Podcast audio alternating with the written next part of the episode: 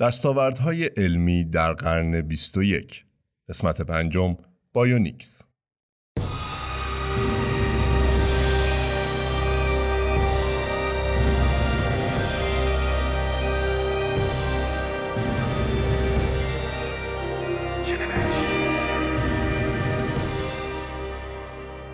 bionics علم ساخت سیستم های مصنوعی است که خصوصیاتی از سیستم های زنده را دارند.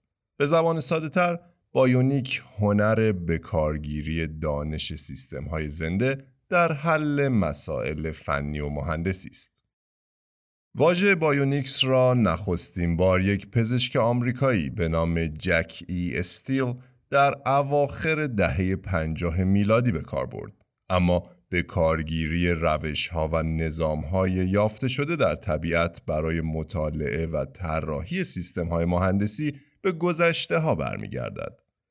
مثلا یکی از قدیمی ترین اندام های پروتزی پای مصنوعی است که در مقبره در کاپوا ایتالیا یافت شده است و به سال 300 پیش از عصر حاضر باز میگردد. این پروتز در موزه سلطنتی جراحان در لندن نگهداری می‌شد تا زمانی که طی بمباران جنگ جهانی دوم از بین رفت. امروز نسخه المصنا از آن در موزه علوم لندن وجود دارد. اما اولین پروتز الکترونیکی بازو که سیستم بازوی مدولار ادینبرگ نام داشت در سال 1993 ساخته شد این پروتز که از جنس آهن و پلاستیک بود تنها چهار پوند یعنی کمی بیش از یک کیلو 800 گرم وزن داشت. در سال 2007 مدل ارتقا یافته ای از این پروتز عرضه شد که در آن انگشتان دست به صورت مستقل قادر به تکان خوردن بودند.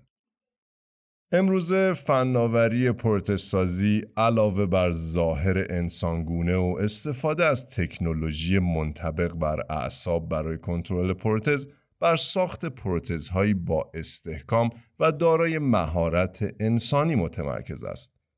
از پیشرفت‌های اخیر در این حوزه می توان به اندام پروتزی مدولار جان هاپکینز اشاره کرد که توانایی کنترل دقیق اندام و دامنه حرکتی وسیعی را به فرد می دهد و از سیستم ترکیبی یا ادغامی که در آن پروتز مستقیما به استخوان، اعصاب و ماهیچه های بیمار متصل است برخوردار است.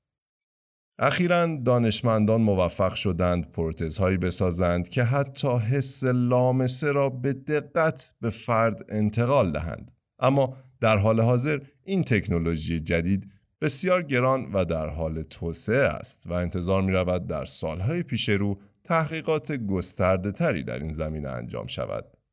آنچه مسلم است این است که علم در قرن 21 پیشرفت های گسترده ای در حوزه bionics و پروتزسازی داشته است که نوید حل بسیاری از مشکلات آینده را می دهد. در اینجا به پایان پنجمین قسمت از سریال دستاوردهای علمی قرن 21 می رسیم. در قسمت بعد از امواج گرانشی میشنویم. ممنون از همراهی شما. تا قسمت آینده پاینده و پیروز باشید.